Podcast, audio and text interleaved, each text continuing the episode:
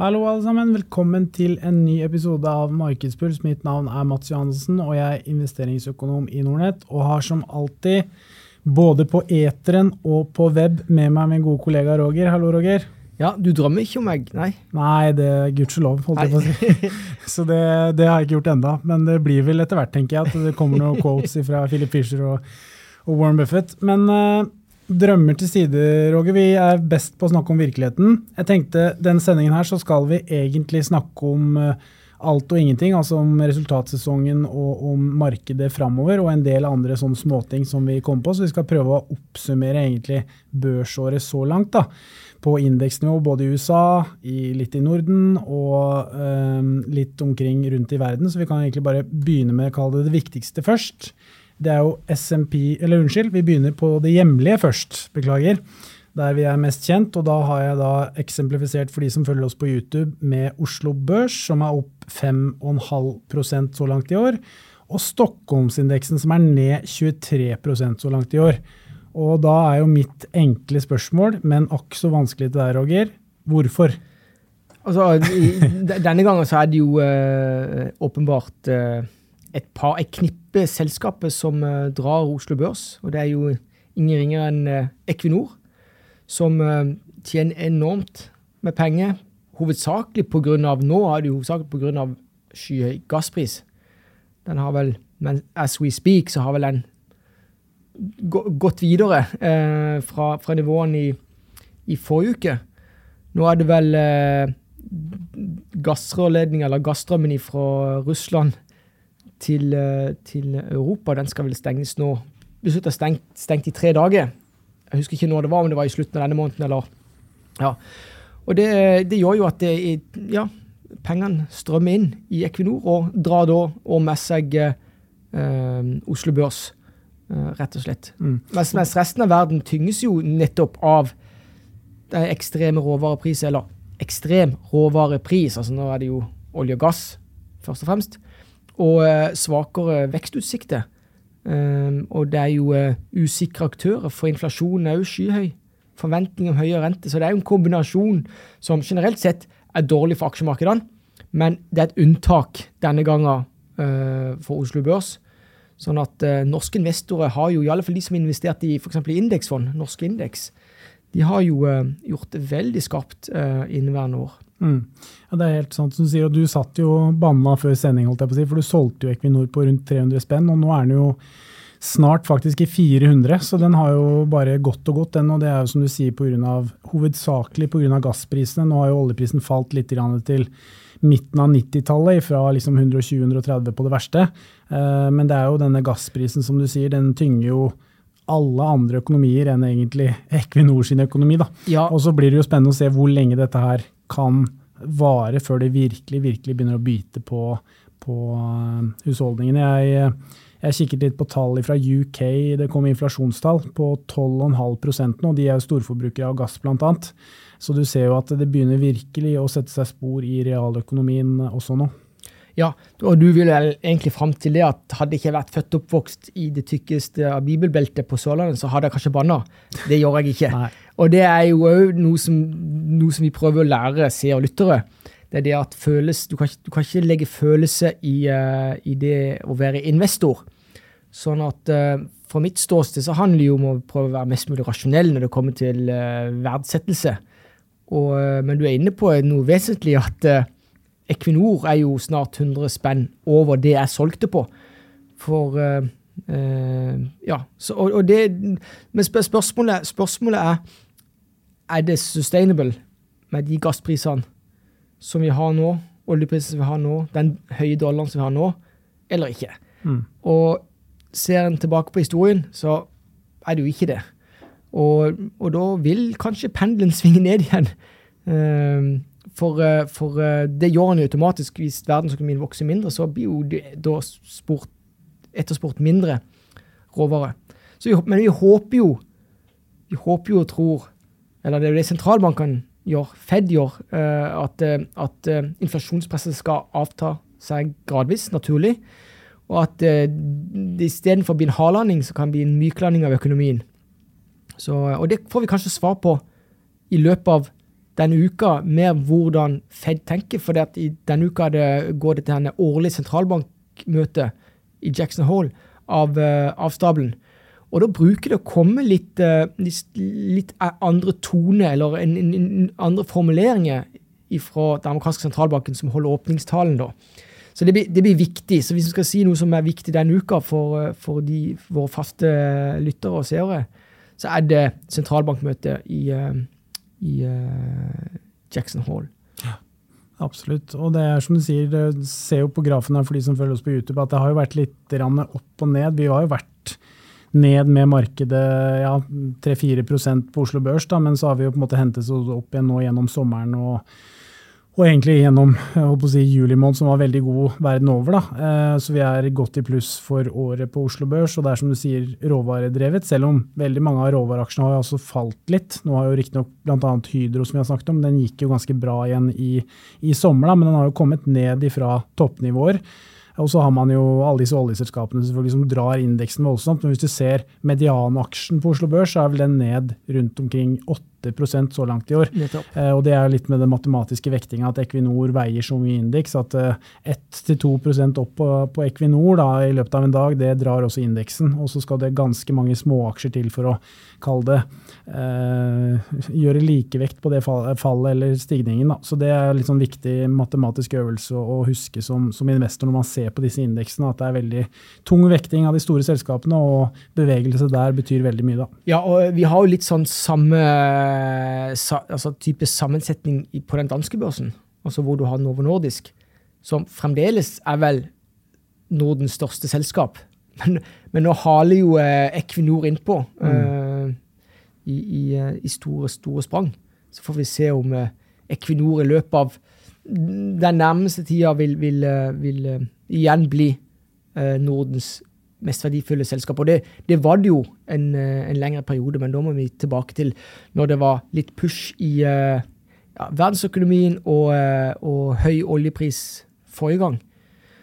Det var jo opptakten jeg vet ikke, om altså, når Kina ble med i WTO tilbake i var det 2001, 2002, 2003 Jeg husker ikke, jeg tror det er 2001. Men i alle fall, da ble det jo et ek ekstremt etterspørselssjokk mm. uh, som, som, dro Equinor bl.a. til nokså høye nivåer. Men nå er, vi, eh, nå er vi oppe og, nå er Equinor oppe og stanger på de samme relative nivåene. Hvis ikke de er faktisk litt over, det er jeg litt usikker på. men men, eh, men, nok en gang så er det, det, er, det, det er noe, Denne gangen så er det jo et, en, en, distrupsjon, altså at Geopolitisk risken og det som skjer i Ukraina Forrige gang så var det jo et, et reelt, et reelt etterspørselsjag for at uh, Kina skulle vokse og bli større og bli in, in, inkludert i, i, den globale handelen. Så det er to forskjellige premisser som har uh, sørga for de bevegelsene vi har gjort for, for Equinor. Mm. Du var inne på uh, København-børsen, og den er ned omkring 8% 8-10 uh, så jeg før vi gikk inn i studio her. Og så har vi jo nå Stockholmsbørsen, som er verst da i, i Norden, med 23% ned. Eh, og det er jo interessant, men mye av det avhenger jo selvfølgelig av uh, av den store teknologi- og for så vidt også industrieksponeringen som finnes i Sverige. Det har blitt dyrere råvarer, inflasjonen har satt seg, så det har blitt uh, dårligere marginer for disse store, tunge industribedriftene. Og så har det jo rentehevningene som på en måte har slått hardt på disse tech-bedriftene som har vært store og er kjempestore i Sverige. Så det har på en måte vært en Altså det svenske markedet har blødd voldsomt i år, da. Og det har egentlig eh, Den speiler jo på mange måter nesten Nasdaq-indeksen, den her, selv om Nasdaq har, har henta inn halvparten av fallet sitt vel i løpet av juli og, og delvis august måned. Uh, så det er klart, å sitte som svenske i dag, det er jo ikke noe sånn særlig hvis du sitter med indeksfond i, i, på svenskebørsen. Nei, det er ikke det. Ellers har jeg bare lyst til å, Nå gikk jeg inn og sjekket markedsverdien, eller det det prises til på børs. da. Så er Novo Nordisk er jo som 1300 milliarder danske kroner. Ja.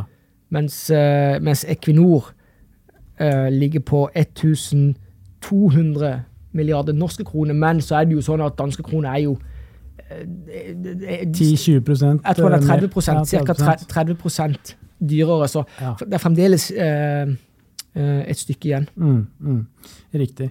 Nei, så Kort oppsummert med Sverige, at det har ikke vært gøy å være svensk i Sverige eller, eller norsk i Sverige for den saks skyld. Det har vært, vært, mye ned. Du har sett det på disse eiendomsaksjene som er ganske kraftig ned for året. Nå har de riktignok steget litt den siste tiden, men og tech vet vi jo alle har vært dårlig. Så det har liksom vært en, en sånn litt sånn stang ut-børs i år, da. Men det har jo vært en fantastisk reise helt fram egentlig til i år da, for de svenske investorene. Ja, det er klart Når du kommer på eiendom, så er det jo mye, mye enklere å forholde seg til både renteoppgang og det ene og det andre. Altså, det er jo sånn at Hvis, hvis, hvis investeringene er gjort på nullrente, forventa nullrente i evig tid, og uh, nå er det plutselig plussrente i EU, eller mm.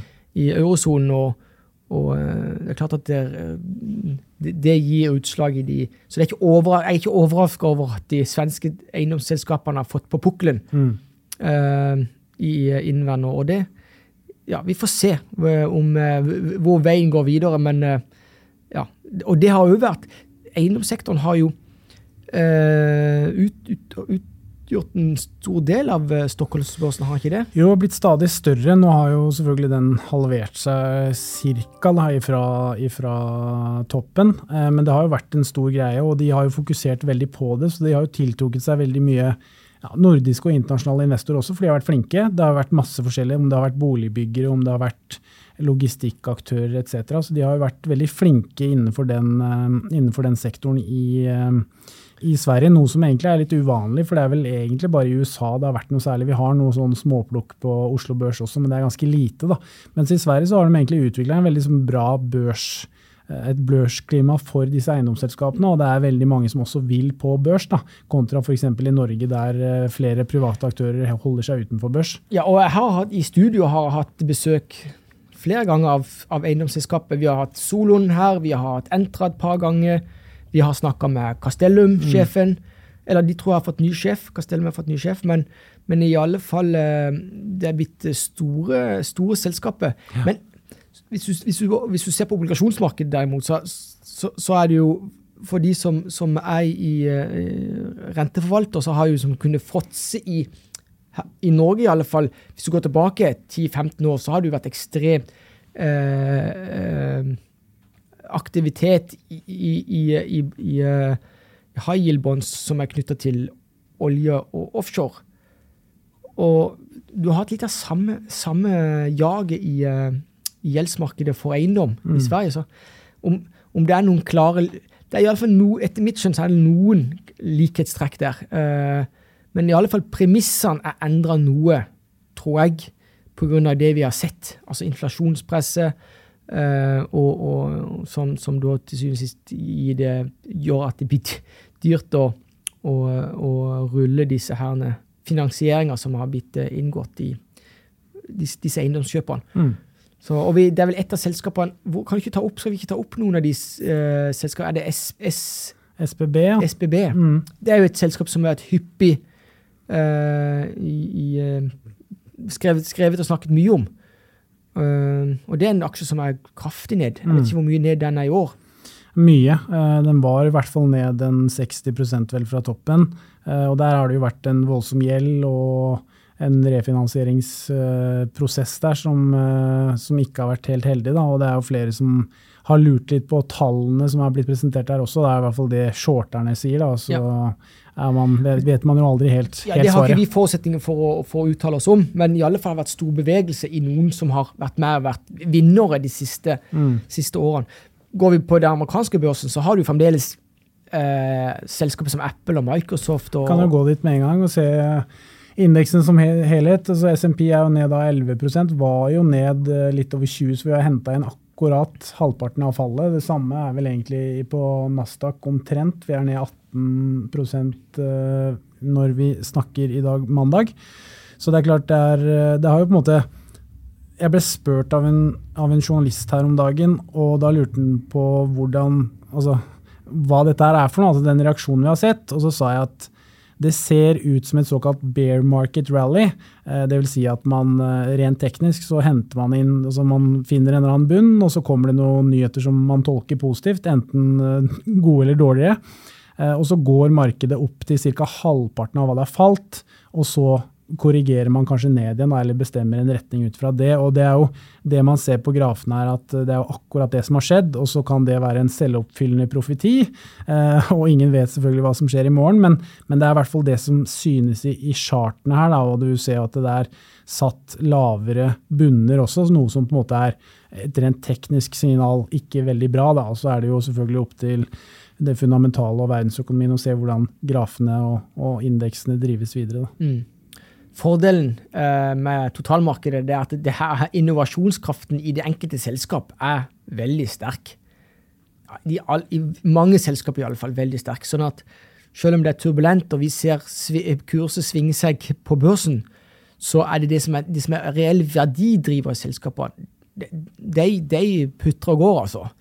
Eh, og det er jo ofte derfor, eh, når aksjemarkedet plutselig ja, har vært dårlig i lang periode, og så går det veldig fort opp igjen. Mm.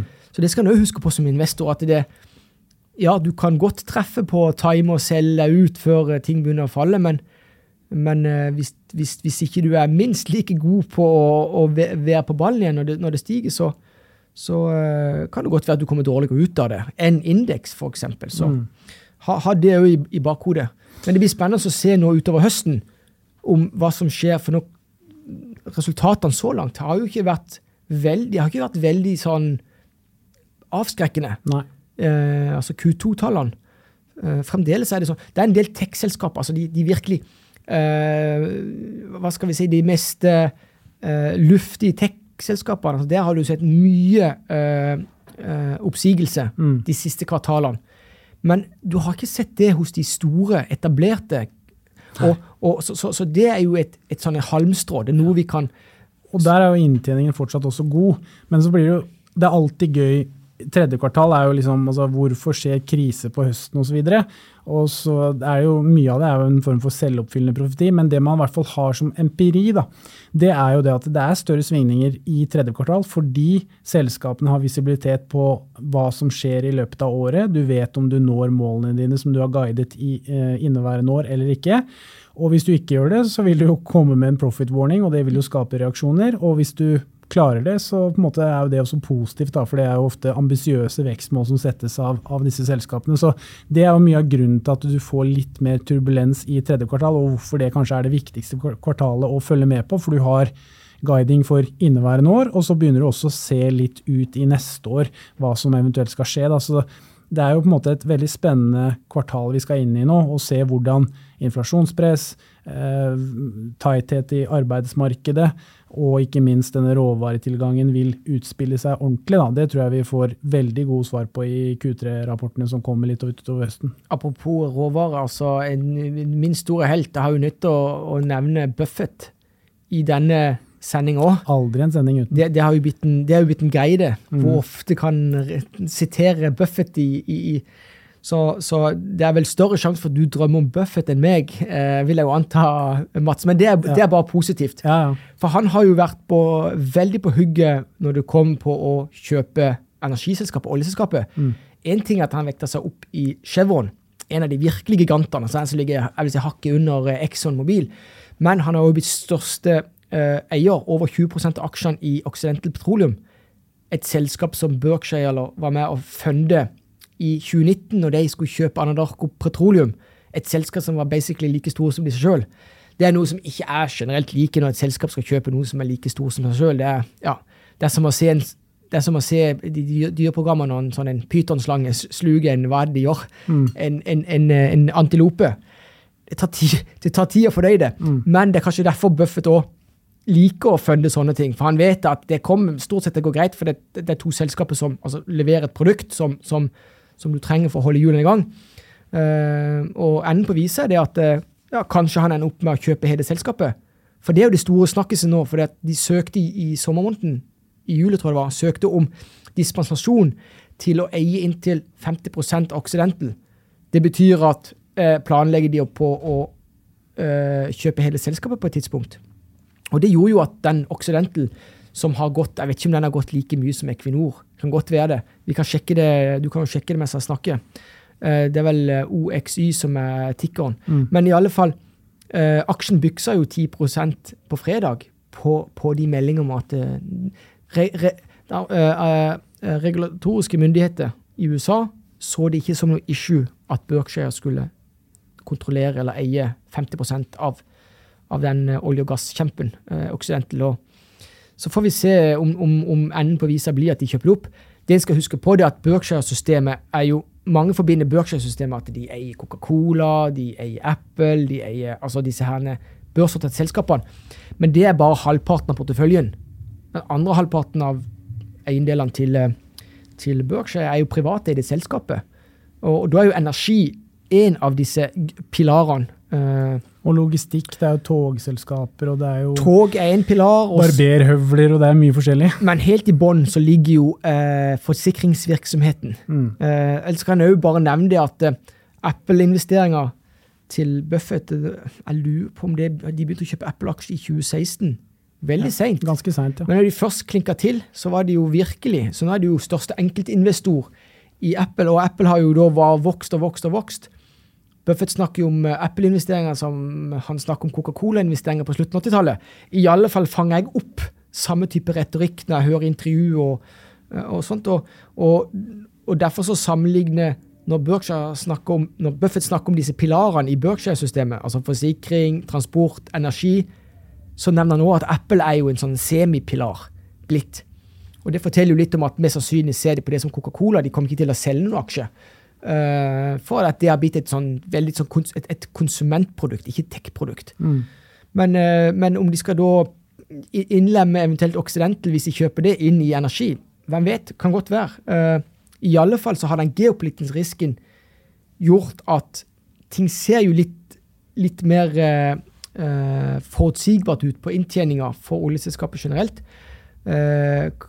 Kanskje globaliseringen går litt i revers. Hvem vet? Jeg har jo tro på at han kommer tilbake igjen. Ehm, men så er det jo sånn at eh, Buffett han har jo vært gjennom litt av hvert. Starta jo karrieren, for de som ikke vet det, men han starta å kjøpe sin første aksje under andre verdenskrig. Det var vel i 1943, tror jeg, han kjøpte sin første aksje. Da var han jo trader. Da var han jo som meg og deg.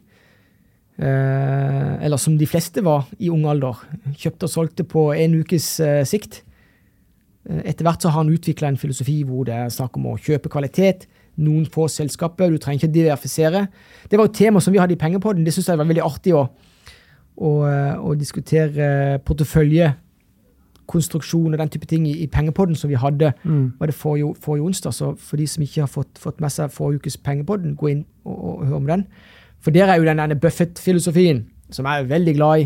Det er det at bruker du god nok tid på å finne noen virkelig kvalitetsselskaper, så betyr det at de kan vokse og bygge sitt produkt og ekspandere det i, i alle retninger globalt. Så kan du sitte der i både 5, 10, 20, 30, uh, 30 år. og det er jo sånn Buffett de tenker. Jeg prøver jo å komme og, og tenke i og være i samme, samme boble. Men når det kommer på energi, Equinor-aksjene de forsvant ut før uh, Buffett solgte sine oljeaksjer. Så, men så, sånn skal det vel være òg. Ja. Uh, han har vært gjennom 70-tallet, han har vært gjennom 60-tallet, han har vært gjennom ja, høy inflasjon, lav inflasjon, det ene og det andre. Så, så in the end, uh, visdom, erfaring, det er alfa og mega i det her gamet. Det er derfor det er jo artig å være ung. Du er jo ung. Jeg er ikke så, er ikke så gammel, jeg heller. Nei, du holder deg godt, Roger. Skal ikke klage på det. Ja, sant. Og så vi, vi, får bare, vi får prøve å jobbe på, og så ja. Kanskje vi kom i samme gate som, som eh, de virkelig gode etter hvert. Fredelig er jo en av de virkelig gode. Mm. Han nærmer seg jo 60, tror jeg. Ja. var ikke det? Så her er det bare å stå på. Stemmer. Du, Med de velvalgte ord, Roger, så tror jeg vi avslutter eh, dagens seanse. Så ønsker vi alle sammen en riktig god uke, og så ses vi igjen og høres neste uke. Ha det bra.